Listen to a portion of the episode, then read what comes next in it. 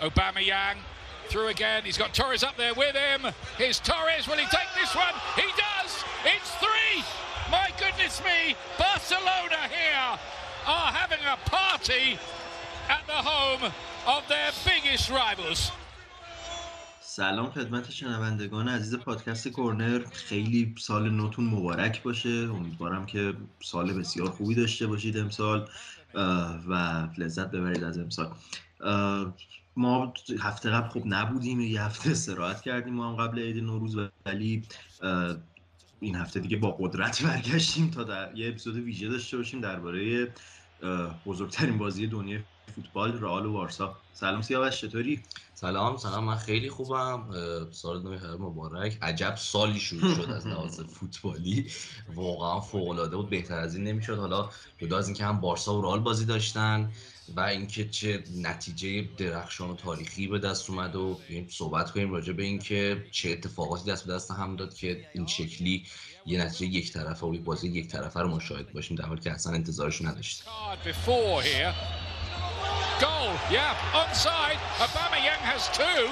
And Barcelona have four.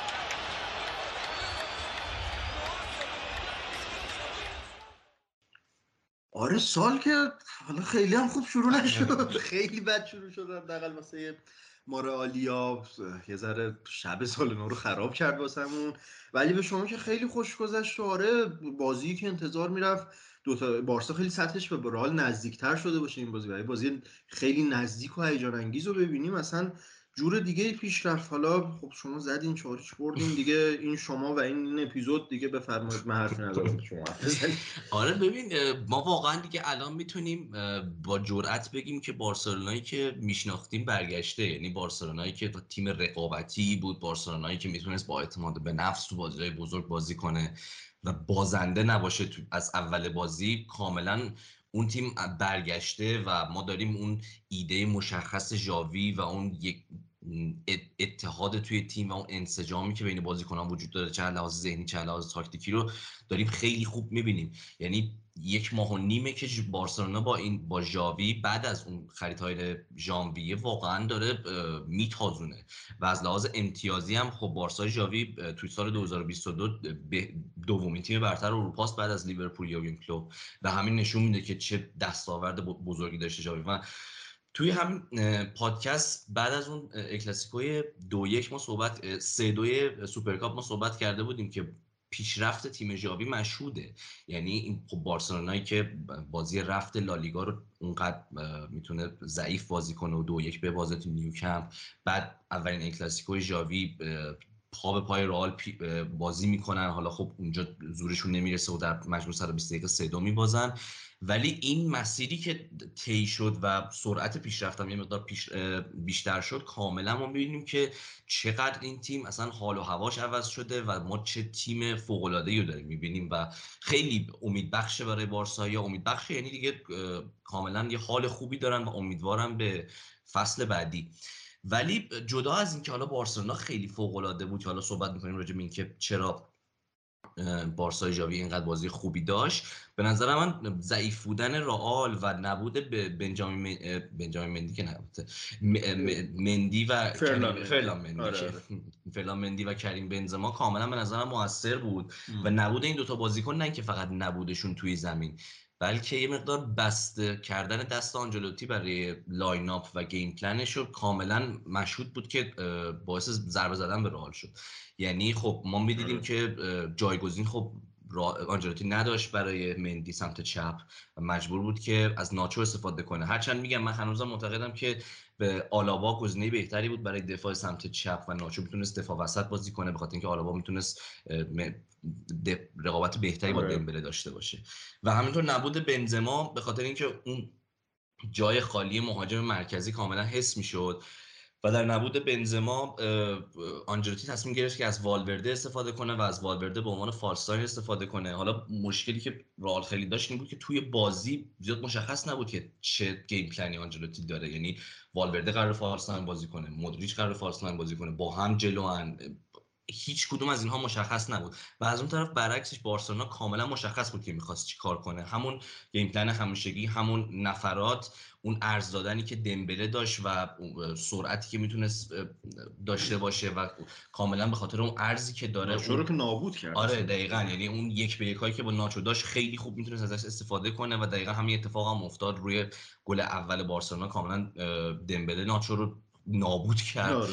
و سانچو خیلی خوبی داشت برای اوبامیانگ و باز هم دفعات دیگه توی نیمه اول خیلی ناچو رو اذیت کرد از اون طرف هم همکاری های فرانتورس و اوبامایانگ و این تغییر جایگیریاشون و اینکه فرانتورس این آزادی رو داره که تیم وقتی به یک سوم دفاعی حریف می‌رسه بزنه تو و بیاد توی محوطه حریف خب باز هم می‌دیدیم که چقدر رئال اذیت کرد. فرانتورس خیلی موقعیت های زیادی توی بازی به دست آورد. دو تا موقعیت نیمه اول نیمه دوم قبل از اینکه اون گل بزنه تک به تک. عجیب و غریب 20 متر تک به تک بودن آره. یا من تو خب من که گفتم گل سوم خوردیم تو هم که گفتی زدیم بعد زد بیرون. اصلا. یه دو دقیقه مونده بودیم جفتیم. آره. ولی حالا برسیم به اینکه چه اتفاقاتی افتاد که اینقدر بارسا تونست موقعیت راحت ایجاد کنه. تو نیمه خب نیمه اول خب رئال مشخصا برنامهش روی انتقال ها بود و این بود که روی پرس بارسا در واقع بتونه از اون پرس رد بشه و توی سرعت رودریگو و وینیسیوس بتونه دفاع بارسا ضربه بزنه. حدود 6 7 دقیقه این game plan خوب جواب داد. ولی به غیر از اون بعد از اون یعنی پرس بارسلونا به شدت موثر بود. یعنی نه مودریچ نه تونی کروس که اصلا فرم خوبی نداره و این جلوی پی اس جی هم ما دیدیم هیچ کدوم اینها نمی‌تونستن از اون پرس رد بشن و دور بودن رودریگو و وینیسیوس یعنی همون جایگیریایی که اونجا داشتن خب اصلا کمکی به تیم نمی‌کرد. چرا؟ چون اصلا توپی بهشون نمی‌رسید. آره. یعنی فقط اون هافبک ها بودن که زیر اون پرس داشتن. یه جورایی خفه می‌شدن و هیچ توپی به رودریگو و وینیسیوس توپ به وینیسیوس می‌رسید که آراخو خب خیلی خوب جلوش آره و اینم جالب بود از طرف ژاوی که تصمیم گرفته بود آراخو رو به جای دنیال بازی بده. دنی آلوز که خب توی اون بازی سوپرکاپ خیلی بازی بدی آره اذیت شد. آره، اذیت شد و خیلی هوشیارانه ژاوی متوجه شد که خب دنی نمی‌تونه توی این لول با مثلا امثال وینیسیوس رقابت کنه توی سرعت. برای همین تصمیم گرفت آراخو رو به عنوان دفاع راست بازی بده و خیلی هم جواب داد و آراخو خیلی شجاعانه بازی می‌کرد. یعنی فضا رو به وینیسیوس می‌داد و خودش می‌رفت پرس می‌کرد و این پرسش خیلی موثر بود. یعنی با پرسش نمیذاشت که توپ به آره. وینیسیوس برسه تا اینکه مثلا تو کورس بخواد جلوشو بگیره. این game جواب داد. یه ده دقیقه ولی بعد از اون میگم اون پرس بارسلونا کاملا جلوی بیلداپ رئال رو می‌گرفت و چند دقیقه ما می‌دیدیم که بارسلونا توپ می‌گیره موقعیت خلق می‌کنه دوباره توپ بعدی دوباره توپ بعدی و فقط رئال می‌تونست عقب بندازه گلی که قرار بود بخوره و بعد از اون گل اول دیگه بارسلونا خیلی اعتماد به نفس داشت. حالا اتفاقی تو نیمه دوم افتاد که فاجعه رو خیلی از این بدتر کرد. آره. تغییرات آنجلوتی بود. آره ببین من خب اون زمانایی که رئال میباخت و تمام انتقادا با آنچلوتی بود خیلی دفاع می‌کردم. از آنچلوتی سر بازی اول با پی اس جی اصلا از بعد از شروع 2022 به این خب من خیلی از آنچلوتی دفاع کردم. ولی وقتی که قرار باشه درست ازش انتقاد چون من خودم الان میام ازش شدیدترین انتقادها رو می‌کنم چون واقعا آنچلوتی نقش بزرگی تو باخت رئال داشت. یعنی خب ببین اگه به ترکیبا نگاه کنیم یعنی line-up دو تا تیمو با هم مقایسه کنیم واقعا لحاظ squad ی رئال حتی سرتر از بارساست دیگه. و توی همچین شرایطی وقتی انقدر فاصله میفته بین دو تیم و همه چیز اشتباه پیش میره باید برگردی به اون تاکتیکی که مربی اتخاذ کرده و ببینی که خب چه اشتباهاتی توش بوده. حالا همونجور که گفتی خب آره نبود فرلامندی که خیلی ضربه زد به رئال. یعنی واقعا رئال بعد اولویتش که دفاع چپ ذخیره خوب واسه فصل آینده باشه حتما. و نبود بنزما کاملا اون پازل تاکتیکی رئال رو به هم زده بود. یعنی خب squad که اومد دیدیم سه نفر جلو رودریگو وینیسیوس هم و والورده. خب اول فکر کردیم رودریگو شاید قرار نوک بازی بکنه آره والورده آره هافبک راست باشه. ولی بازی که شروع شد اصلا چیز عجیبی دیدیم از آنچلوتی. یعنی چیزایی که نه ما انتظارشو داشتیم نه قطعا خود ژاوی انتظارشو داشت نه خود بازیکن‌ها درست انتظارشو داشتن. یعنی لوکا مودریچی که فالس ناین داشت بازی می‌کرد و حالا والورده وقتی بهش اضافه می‌شد و هی با هم عوض می‌کرد. این خودش گیج کرده بود اصلا بازیکن‌ها رو. یعنی ما می‌دیدیم هیچ جایگیری درستی از بازیکن‌های رئال تو طول بازی نمی‌دیدیم. نمی‌تونستیم پست بازیکن‌ها رو تشخیص بدیم. از هم یه بلبشویی بود به حساب توی زمین دیگه اگه بخوایم اینجوری بگیم. و در فاز پرسینگ هم همونجوری گفتیم مودریچ و کروس میمدن پرس می‌کردن. خب نمیشه. یعنی با مودریچ و کروس چرا بعد تو خط اول پرس بازی کنن؟ دو تا هافک پابستن گذاشته ای که به خصوص کروس که یه ذره هافک کندی هم محسوب میشه چرا باید بیان پرس بکنن؟ و این باعث می‌شد که خب گپ های فراوان فضاهای زیادی پشت خط پرس رال در وسط زمین ایجاد بشه. با نبودن کروس و مودریچ دیگه که بازیکنی رال نبود که بخواد اون وسط زمین رو از بارسا بگیره. و این باعث می‌شد که خیلی راحت بارسا بیاد از اون پرس رال بگذره وسط زمین رو دستش داشته باشه و خب تو فاز در واقع وقتی هم بارسا می‌خواست پرس بکنه مودریچ خب فالسان اون جلو بودش. اون وسط باز کسی نبود که بخواد رئال رو از زیر پرس در بیاره. و این باعث شدش که اصلا رئال تو نیمه اول غیر از اون ده دقیقه اول که خب بازی به حساب داشت تیم خودشون پیدا می‌کردن توی بازی بعد از اون ده دقیقه اول کاملا رئال خونسا بشه. هیچ خطری واسه بارسا نداشته باشه و بارسا خب خطرهای پیاپی خلق بکنه. ولی ببین این اتفاق حالا اول اینکه یه بار دیگه به نظرم ثابت شد که نمیشه با کروس و مودریچ و کازمی رو پرس کرد. یعنی رئال اینجوری نبود که نخواد مثلا مثل بازی با رفته پی... بازی رفته با پی اس جی با این بازی مقایسه کنیم بازی رفت پی اس جی رئال پرس نمی‌کرد. فقط انتقال بر پایه انتقال ها می‌خواست بازی بکنه. ولی این بازی رئال می‌خواست پرس بکنه. واضح بود دیگه. پرس از جلو می‌خواست داشته باشه که اون نظر بارسا از عقب بازی سازی بکنه. ولی نمی... نشد. اصلا بارسا تمام دفعات تقریبا از زیر پرس رئال به راحتی. آره. برای یه دکتری هم هست. ببین بازی برگشت با پی اس جی اون نیم ساعت آخر که رئال خب وحشتناک پرس کرد و موثر بود با کروس و کاسمیرو رال پرس نمی‌کرد. با کاماوینگا و والورده و مودریچ پرس می‌کرد و این در شرایطی بود که مودریچ خط اول پرس نبود. بنزما و وینیسیوس جلوتر از اونها بودن و مودریچ و کاماوینگا و والورده بعد از اونها اضافه می‌شدن آره. دیگه. این مشکلی بود که رئال این بازی داشت که اصلا خب این شرایط رو نداشت. یعنی مودریچ خط اول پرس بود کروس کنارش و خب برای همین که جواب نداد. ولی یعنی اگه شبیه اون اتفاق بازی پی اس جی بود شاید یه مقدار پرس موثرتر آره دقیقا. و خب میگن دقیقا همینه دیگه بنزما که نباشه هم یه لیدر توی پرس نداره رئال. بنزما واقعا leader pressing رئاله که بازیکن‌ها رو راهنمایی می‌کنه چیکار کنه. ولی هم یک لیدر نداره و همون پازل تاکتیکی کامل به هم می‌خوره. و از اونجا که آنچلوتی به ماریانو به یوویچ هیچ اطمینانی نداره خب میاد همچین حرکتی می‌زنه و این نتیجه رخ میده. ولی نیمه اول که تموم شد می‌شد با یک سری تغییرات به نظر من کنترل کرد نیمه دوم رو ورال بتونه به بازی برگرده با یه سری از تغییرات. ولی آنچلوتی فقط بدتر بیش از حد تغییر داد دیگه و بدتر کرد. تغییری دادش که کورتوا بعد بازی اومد گفت مثلا نفهمیدیم دو... بین دنیا مربی از همون چی می‌خواست و مثلا بعد 46 ثانیه از نیمه دوم من دیدم فران تورس از سیمتری داره تک به تک من بیاد جلو. یه بازیکن خوب بیاد بگه نفهمیدم یه ذره و کاری که آنچلوتی کردیم بود که رو سه دفاعه کرد. یعنی خب ماریانو رو آورد و کامیگا رو به جای کروس آورد ماریانو به جای کارواخال آورد و ناچو آلابا و میلیتا اون سه نفر عقب رئال رو تشکیل دادن. و خب ریسک بزرگ این بود که اون سه نفر کاملا یک در مقابل یک می‌شدن با اوبامیانگ و فران تورس و دمبله. دمبله. و ما همینجور چهار نفره نمی‌تونستیم جلوی این سه تا وایسیم. حالا سه نفره بعد میومدیم و بعدش اشتباهات سریالی مدافعان رئال. یعنی خب ببین تو دفاع یه وقتایی تو دفاع باید aggressive باشی دیگه. حمله کنی به بازیکن جلو بری راه پاسش رو ببندی. ولی اگه بخوای بیش از حد aggressive باشی اون هم به خصوص تو دفاع سه نفره در مواقعی که لازم نیست aggressive باشی مثلا ما سر اون زمین. آره تک به تک فران تورس تو ثانیه 46 نیمه دوم دیدیم میلیتائو یهو از خط دفاع میره تو زمینه بارسا پرس می‌کنه. یه حف... بعد خب آلابا و میلیت... آلابا ناچو هم که از هم دورن اصلا اون وسط یه حفره آره عجیب غریبی به وجود میاد دیگه. و همین تو دفاع سه نفره یه نفر اگه بخواد اگریسیو باشه و نتونه اونجا توپ رو بگیره اون حفره هایی که به وجود میاد باعث یه سری اشتباهات دومینویی میشه که نتیجهش میشه گل سوم بارسا. و خب رال گل سوم چهارم خیلی زود دریافت کرد بازی تموم شد و به نظرم آنچلوتی تنها کاری که کردش این بودش که کازمیرو رو یه خط ببره عقبتر دوباره چهار دفاعی کنه که فقط اون چاریچه نگه داشته بشه. و با اون تغییراتی که بعد گل چهارم داد یعنی کازمیرو اومد عقب مودریچ خب برگشت رو خط هافبک آلابا اومد دفاع چپ ناچو وایساد دفاع وسط. یه ذره به رئال ریتم بارسا رو تونست با این تغییرات به هم بزنه. خب آدم حسرت می‌خوره اگه از اول بازی یه سری تغییرات درستتر انجام می‌شد.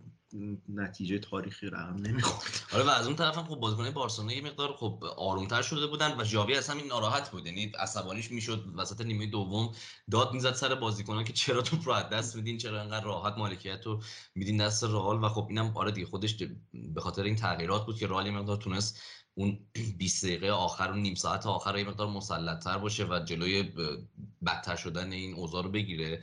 ولی آره دقیقا یعنی اون تحقیق که آنجلوتی داد توی اون ده دقیقه اول نیمه دوم کاملا دیگه نابود کرد رالو و همون aggressive.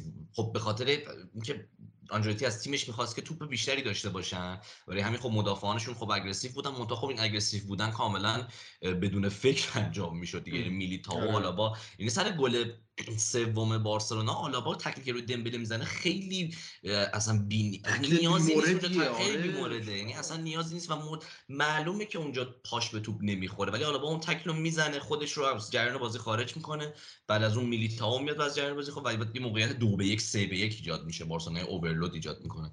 و به همین راحتی بارسلونا تونست که کاملا یه شب تاریخی داشته باشه و جاوی جورایی دست برتر نسبت به آنجلوتی داشته باشه.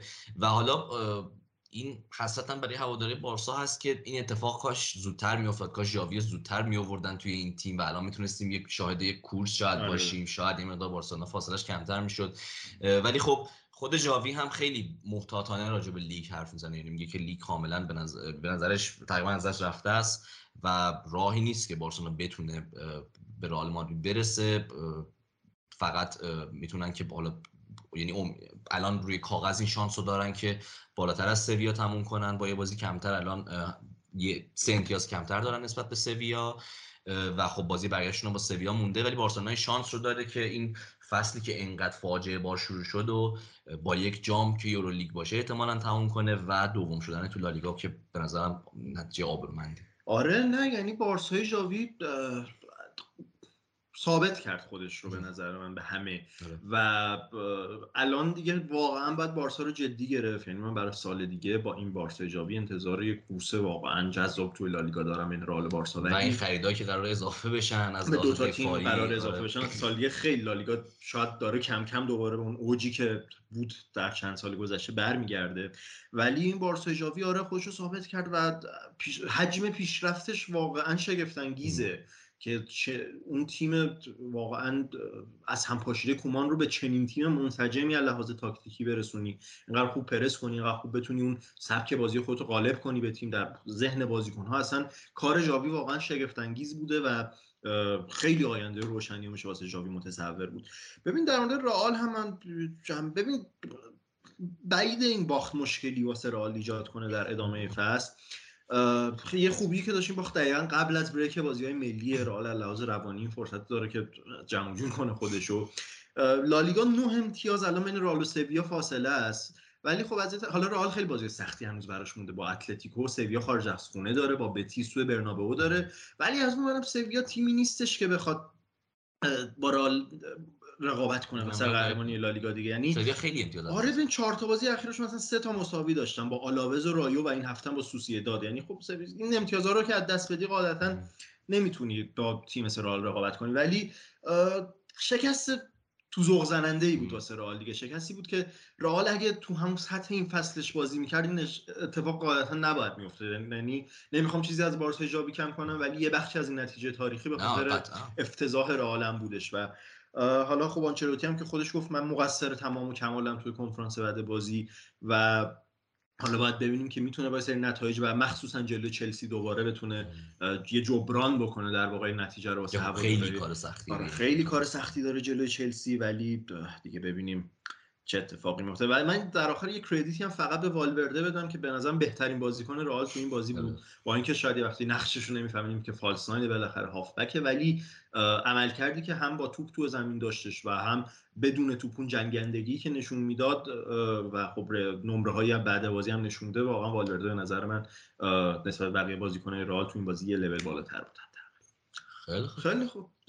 یه می‌خوای استراحتی بدیم و یه بعدش یه گپ کوچیکی بزنیم در مورد اتفاقات Had a lot of possession, we knew how to attack. We were able to find the empty man. But we had a spectacular game, I think. I think they attacked in the final 20-25 minutes, and that was normal. They were 4-0 down. But I'm very pleased. This is a day to enjoy. Encima que soy entrenador del Barça, soy culé y esto I'm not only manager of Barca, I am a Barca fan, and this is a great result for us. We have to enjoy it and the fans as well, because it's not easy, obviously, to do what we did today. خب یه صحبتی بکنیم راجع به پرمیر لیگ و اتفاقاتی که توی این یکی دو هفته داشت اتفاقات مهمش یه جمع‌بندی بکنیم راجع به چی شد که لیورپول به یک امتیازی سیتی رسید ما یکی دو ماه پیش اپیزود دادیم با اسم اینکه آیا کورس قهرمانی تمام شده است و سیتی کاملا خودش رو جدا کرده بود با دوازده تا امتیاز اختلاف با چلسی و لیورپول. حالا چلسی که خب کاملا از کورس هست شد ولی لیورپول رسون خودش رو توی این یه ماه از امتیازات دست دادن لیورپول استفاده کرد و هشت تا بازی نه تا بازی پشت سر هم بردن. فرم فوق العاده ای دارن اصلا من پیش خودم واقعا بعضی وقت می‌کنم که چجوری میشه این تیمو برد. یعنی اینتر لیورپول رو برد ولی واقعا اهمیتی نداشت. یعنی در مجموع لیورپول خب رفت بالا. ولی یه صحبتی بکنیم راجع به بازی مثلا مهم لیورپول آرسنال و اینکه کورس قهرمانی رو چجوری می‌بینی و چه هفته های جذابی پیش رو توی لیگ جدید. آره خب با هفته پیش قرار بود اپیزودی بدیم درباره حمله قهرمانان و هم در این با درباره این بازی ولی خب دیگه اون استراحت آخر آره. سال دیگه باعث شد اپیزود رو ندیم ولی آره اون بازی لیورپول آرسنال یکی از مهمترین بازی ها تو راه کورس قهرمانی بود و مثلا مشخص اگه لیورپول نتیجه نمی‌گرفت از اون بازی می‌شد گفت دیگه بعیده که بتونه به سیتی برسه. ولی امتیاز رو گرفت و رسید. یه امتیازی سیتی و یه لیورپول سیتی. جذابم داریم. 22 فروردین اگه اشتباه نکنم که دیگه لیورپول تو حتی صدر رم بگیره از سیتی. ولی اون بازی ببین یه credit ویژه بدیم به آرسنال به آره، به خصوص واسه نیمه اول اون بازی. یعنی ببین یه قبل اینکه به لیورپول برسیم گپ کوتاهی در روی آرتتا آرسنال بزنیم. آرسنال ما خیلی وقت پیش خب دربارش صحبت کردیم تو اپیزود و دیدگاه جفتمون این بودش که رو به پیشرفت آرسنال. هنوز شاید یک ایده مشخص توی بازیش به طور کامل جا نیفتاده باشه ولی نتیجه و روند خیلی آهسته که داره طی می‌کنه رو پیش رفته از اون اپیزود به این ور یهو آرسنال همون روند پیشرفته خیلی تندتر شد و هم دیگه ما یک ایده روشنی از بازی توی تیم می‌بینیم در واقع مهر آرتتا رو روی بازی آرسنال می‌بینیم و نتیجه هم که گویاس آرسنال الان مدعی اول چهارم شدن توی لیگ و گرفتن سهمیه لیگ قهرمانان بالاتر از منچستر و تاتنهام حتی. و توی این بازی با لیورپول هم فوق بود یعنی خیلی میشه المان های زیادی از بازی سیتی رو توی آرسنال دید. یعنی هم در build-up شون که تقریبا یکیه یه حالت 4 یک دارن و هم در اون ایجاد پنج نفره خط پنج نفره هجومی جلو که چقدر خوب با لاکازت اون دو تا هشت آزاد که اودگارد و ژاکا هستن معمولا. و چپ و راستشون که حالا مارتینلی و ساکا هستن. چقدر خوب اون پنج نفر رو تشکیل میدن و و البته خیلی شجاعانه پرس می‌کنن. مخصوصا جلوی لیورپول دیدیم که چه ساختار خوبی از لحاظ پرسینگ دارن. آره و این ساختار خوب کاملا بازی لیورپول رو فلش کرد نیمه اول. آره. ما اصلا نمی‌دیدیم که لیورپول بتونه موقعیت ایجاد کنه نیمه اول. یورگن کلوب با تغییراتی که داد خیلی تونست به تیمش کمک کنه ولی و بیشتر از اینکه لیورپول از لحاظ تاکتیکی بازی رو ببره لیورپول از لحاظ ذهنی بازی رو برد یعنی کاملا تجربهش. آره و مثل خیلی اتفاقات بازی های دیگه ای که دیدیم این فصل مثل اون بازی رفت و برگشت با اینتر. و لیورپول چیزی که برام خیلی جالبه ازش آره. اینه که لحاظ تاکتیکی ممکنه بهش برسی و بتونی بازیشو خونسا کنی. مسئله اینه که این تیم به قدری لحاظ ذهنی قویه که از اون فرصت های دست رفته تو استفاده می‌کنه و از تک موقعیت های خودش می‌تونه گل بسازه و لیورپول واقعا با اولین موقعیت جدیش توی نیمه اول به توی نیمه دوم به گل آره، رسید و روی اشتباه رمزدل از سمت راست و کاملا اون گل یه مقدار از هم پاشوند آرسنالو. یه نکته دیگه هم از بازی لیورپول برام جالب بود نوع دفاع کردن آرنولد بود که خب خیلی شجاعانه خب بالا بازی می‌کرد و این فضا رو مارتینلی می‌داد و کاملا یورگن کلوب پذیرفته بود که آرنولد باید خیلی استارت آره. زیادی بزنه توی اون بازی یعنی پای زیادی بود که خب به مارتینلی می‌رسید توی فضای خوب و آرنولد باید سری خودش رو میرسون و خیلی خوب دفاع کرد خیلی خوب به نظرم خطر مارتینلی رو خونسا کرد یعنی مارتینلی خب یکی از خطرناکترین بازیکن‌های آرسناله ولی به نظرم بازی خوبی نداشت جلوی لیورپول و موقعیت های زیادی و خودش شخصا خراب ولی این بخشش برمیگرده به دفاع خوبه الکساندر آرنولد. و مثلا من به خودت به شوخی گفتم انقدر که آرنولد استارت زد که مصدوم شده. آره. اینجوری داره که بعد ببینیم که حالا بعد از بازی ملی آرنولد کی می‌تونه به اون سطح آمادگی قبلی برسه. ولی این چیزیه که برام از طرف لیورپول جالبه و به نظرم خیلی کورس رو جذابتر می‌کنه. اینه که منچستر سیتی خب تیم فوق العاده یه تیمیه که تو, هر بازی می‌تونه سه چهار موقعیت 100 آره. درصد گل بزنه. تو این بازی کریستال پالاس دیدیم که با وجود اینکه کریستال پالاس خیلی خوب دفاع می‌کرد و تیم خیلی فشرده و منظم منظم و منسجمی بود ولی منچستر سیتی دو بار توپ رو به تیر زد. حداقل دو تا توپ 100 درصد و برناردو سیلوا از دست داد. و تیم فوق العاده از اون طرف هم لیورپول هم توی یه شب بعدش می‌تونه همچنان برنده باشه. آره. و این با فاصله یک امتیاز خیلی کورس هیجان انگیزی برای ما میاره و دو هفته دیگه دو سه هفته دیگه که اینا با هم بازی دارن به آره. بازی فوق العاده میشه و یکی از غیر قابل پیش بینی ترین بازی های فصل. آره 100 درصد. اصلا ببین چیزی گفتی خیلی جالبه. یعنی آره تو با لیورپول می‌تونی تاکتیکی رقابت کنی و تاکتیکی تیم تو بهش توی بازی های حتی تیم برتر باشی. ولی ذهنیت رو اصلا نمی‌تونی کاری بکنی. و در مورد سیتی مثلا برعکسه. یعنی تو تاکتیکی جوره نمی‌تونی به سیتی برسونی خودتو برای رقابت کنی. خیلی سخت. یعنی واقعا شاید فقط مثل آره شاید یه تیم مثل لیورپول بتونه آره. تاکتیکی با سیتی رقابت کنه. ولی از نظر ذهنی می‌تونی به سیتی برسی برخلاف لیورپول. حالا شاید تفاوت نوع بازیکن‌ها باشه از اشتباهاتشون شخصیت دو تا مربی باشه. آره. ولی می‌تونی از اون اشتباهات استفاده کنی. چیزی که برای لیورپول خیلی کمتر پیش میاد و این دو تا قدرتی که دو تا تیم دارن خیلی آره جذاب می‌کنه و واسه اون بازی دو هفته دیگه شون که آدم از طرف میگه خب حیف عید تموم شد از طرف میگه زودتر تموم بازی برسه به اون بازی. ها و نیمه نهایی جام حذفی هم خب با هم بازی نیمه آره اصلا یه دوره عجیب غریب ما فوتبال آره. دوست داریم. یعنی از 14 هم که یه چهارم شروع میشه خب یه چهارم لیگ قهرمانان هست سیتی لیورپول هست بازی برگشت یه چهارم و دوباره نیمه نهایی بین لیورپول و سیتی تو FA Cup که چه دوره سختی هم داره سیتی اصلا آره خیلی خیلی بازی سختی ممکنه یه جوری اون دوره بشه سیتی که خب پس دست بره اصلا آره. یا خیلی بره به سمت فصل عجیب غریب آره. سگانه کنه. آره. مثلا یا اینکه کاملا عجیب غریب جام آره. خیلی یه هفته تعیین کننده. ولی حالا یه صحبتی هم راجع به اون سهمیه لیگ قهرمانان داشته باشیم راجع به رتبه چهارم. خب برای آرسنال خیلی شانس بالایی داره و دقیقا آرسنال مسیر پیشرفت خیلی خوبی رو طی کرده. ولی هنوزم یعنی مشکل آرسنال حالا خیلی بهتر شدن. یعنی این بازی طبیعتا خیلی بازی بهتری داشتن نسبت به اون چهار هیچ رفت. اون چهار هیچ رفت شاید نیم ساعت خوب بازی کردن. توی این بازی شاید 60 دقیقه 70 آره. دقیقه خوب بازی کردن.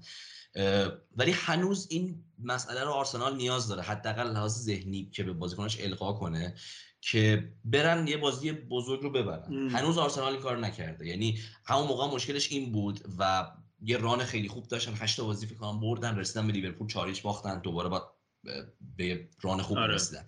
الان دوباره به این ران خوب رسیدن به لیورپول رسیدن باختن حالا از رو بعد از اون یکیچ بردن. ولی نیاز داره آرسنال به این. حداقل مثلا به نظرم بازی که با منچستر یونایتد دارن چند هفته دیگه توی امارات خیلی اون آره بازی تعیین کننده و نیاز داره که هم هم نه تنها از نظر جدول و آره. امتیازا که خیلی بهش کمک می‌کنه یعنی یه جورایی اصلا ممکنه اگه منچستر اون بازی رو ببازه سهمیه از دست بره برای منچستر متاسفانه ولی علاوه ذهنی خیلی بازیکن آرسنال کمک می‌کنه به خاطر اینکه مطمئن میشن که می‌تونیم یه بازی رو تو این آره. سطح ببریم یعنی جلوی سیتی هم تو اون بازی برگشت خوب بازی کردن و در نهایت بازی رو باختن این چیزیه که هنوز آرتتا بهش نرسیده و به نظرم هرچه زودتر این برد رو به دست بیارن خیلی به آره. تیمش کمک نه اصلا اون بازی به نظر من می‌تونه یک بازی تعیین کننده باشه که پروژه آرتتا بفهمیم کجاست دقیقا در چه لولیه و اصلا آیا آرت... می‌تونه خیلی بیشتر ثابت بکنه اون اگه آرسنال تو منچستر رو ببره. ولی نکته که برای من لیورپول جالب بود این بود که آره آرسنال تیم خوبی شده بود این فصل ولی بازی بزرگ راحت میباخت. یعنی الان سخت آره و الان سخت میبازه. اون با باخت دو یکی هم که به سیتی داشت یادمون باشه خیلی سخت باخت دیگه. اون عملکردی که نیمه اول داشت. و چیزی که برام جالبه اون واکنشیه که به شکست دارن. یعنی مثلا اون بازی با سیتیو که به نیم آرسنال خب یه run برد داشت دو یک به سیتی میبازه و بعد میاد تو FA Cup به ناتینگهام فارست میبازه هست میشه تو جام EFL Cup به لیورپول میبازه با برنلی مساوی می‌کنه. ولی الان می‌بینید که بعد یه باخت بارسلونا میاد یه تیم قوی و خوبی مثل استون ویلا رو شکست میده. و این واکنشی که به باخت داره واسه من خیلی جذابتر می‌کنه آرسنال رو در ادامه فصل. و حالا آرتتا میگم به چیزی که این فصل ثابت کرد اینه که باید بشه اعتماد بشه همچنان به پروژه باید اعتماد بشه و باید فصل دیگه در راستای پیشبرد پروژه آرسنال قدم برداره. یعنی یک سری خریدهای اساسی می‌خواد به خصوص روی نیمکت نیمکت باید بهتر بشه و حالا حتی خود ترکیب اصلی هم جا برای بهتر شدن قطعا داره دیگه و حالا هم توی خط هافبک یک مهاجم نوک احتمالا می‌خوان حتما توی خط دفاع هنوز ممکن نیازهایی داشته باشن. و با اگر خوب تقویت بشه این پروژه آرسنال شاید بتونه بالاخره آرسنال رو آروم آروم به جایی بعد از چندین سال بتونه برسونه. آره و سهمیه گرفتن امسال خیلی خیلی به دست آورده بزرگی خیلی یعنی اول فصل بعد از اون سه تا بازی که باخته بودن. حتی تو top 6 هم فکر نمی‌کردم آره اصلا فکر نمی‌کردم که توی top 6 هم باشن با توجه به اینکه مثلا وست هام و تاتنهام و اینها رو داشتیم.